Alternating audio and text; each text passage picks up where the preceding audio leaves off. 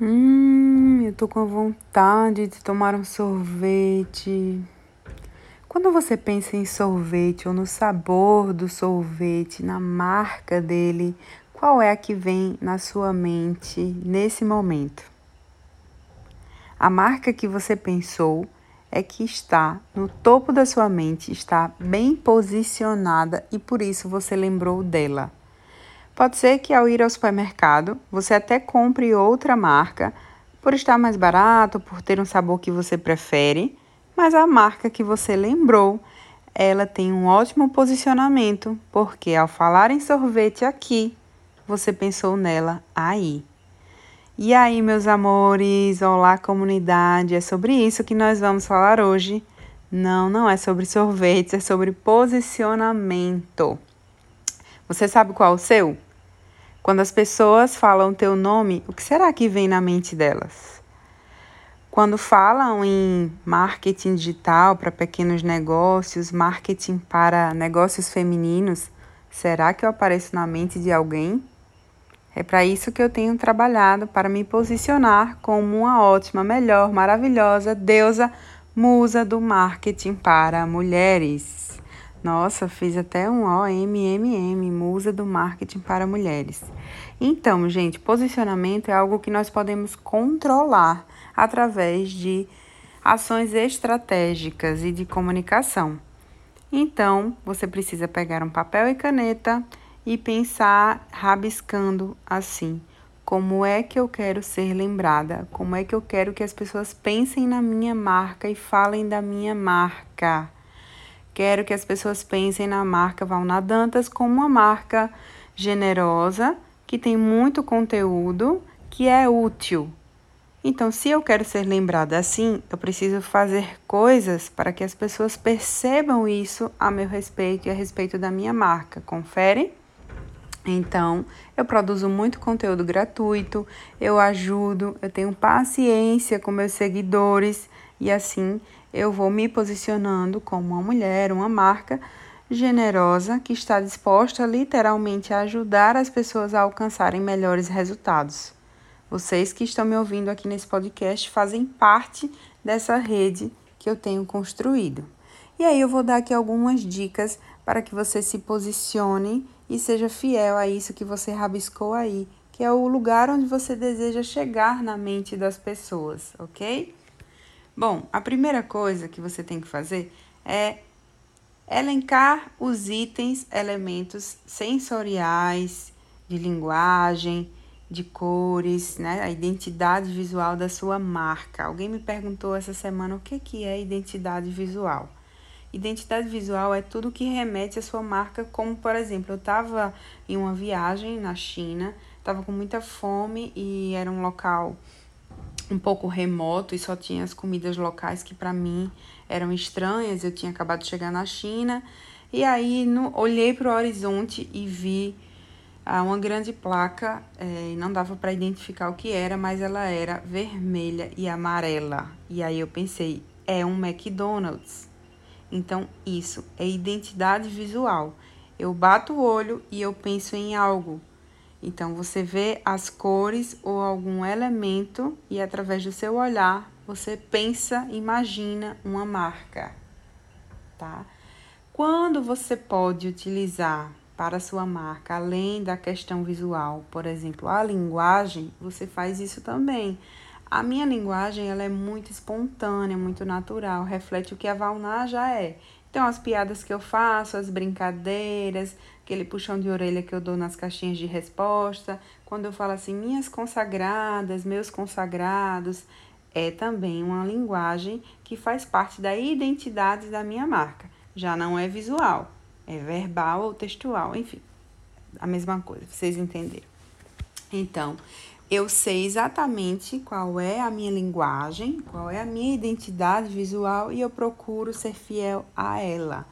As pessoas às vezes não pensam nisso antes e aí começam a comunicar e postar de forma aleatória. Um card é verde, outro é azul, outro é pink, outro é amarelo, outro é vermelho e fica aquele aquela farofa visual, uma bagunça e aí não apresenta uma clareza, não me parece ter profissionalismo. a menos que você tenha uma identidade visual colorida e que isso seja também posto ali de forma estratégica e com cuidado. Isso também é possível ser feito, tá? Definida a sua identidade visual, verbal, você vai aplicar isso ao máximo de pontos de contatos possíveis da sua marca. Então, você vai ter o seu perfil no Insta, você vai ter o seu Facebook, se for o caso, você vai estar, por exemplo, no Google Meu Negócio, que é uma ferramenta gratuita e as pessoas não usam muito. E é sensacional para te ranquear, ranquear a sua presença digital. As pessoas procuram no Google lá, fisioterapia, cidade X. Aparece você?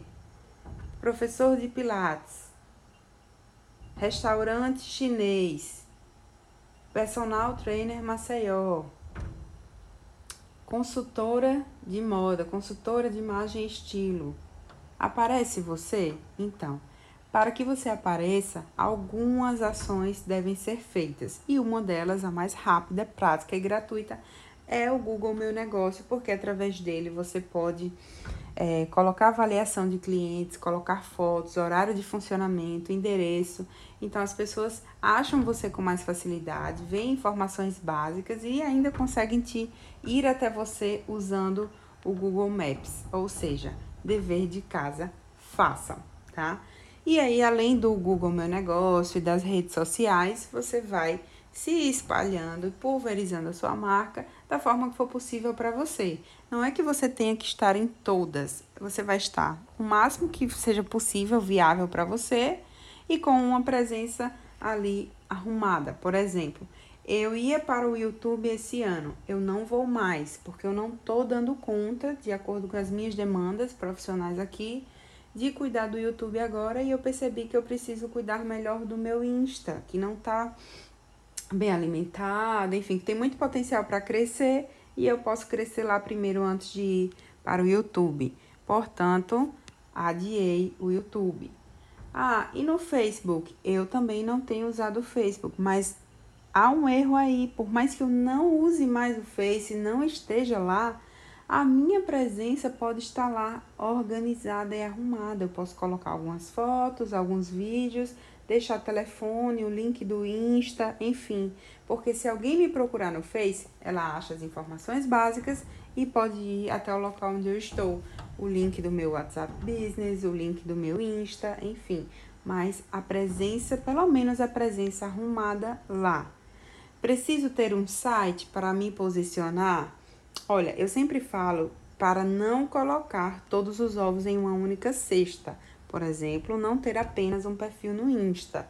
Mas nem todo mundo tem verba para fazer um site institucional.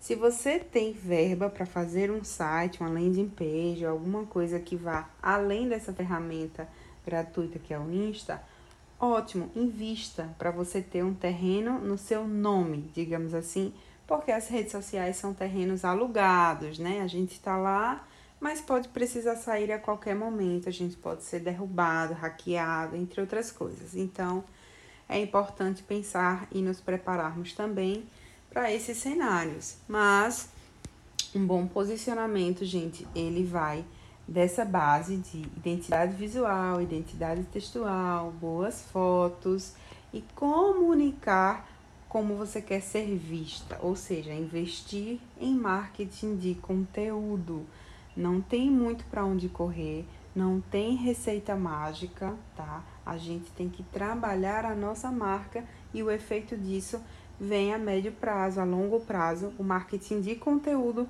trouxe vocês até esse episódio. Eu estou dando conteúdo gratuito e eu estou me posicionando na mente de vocês.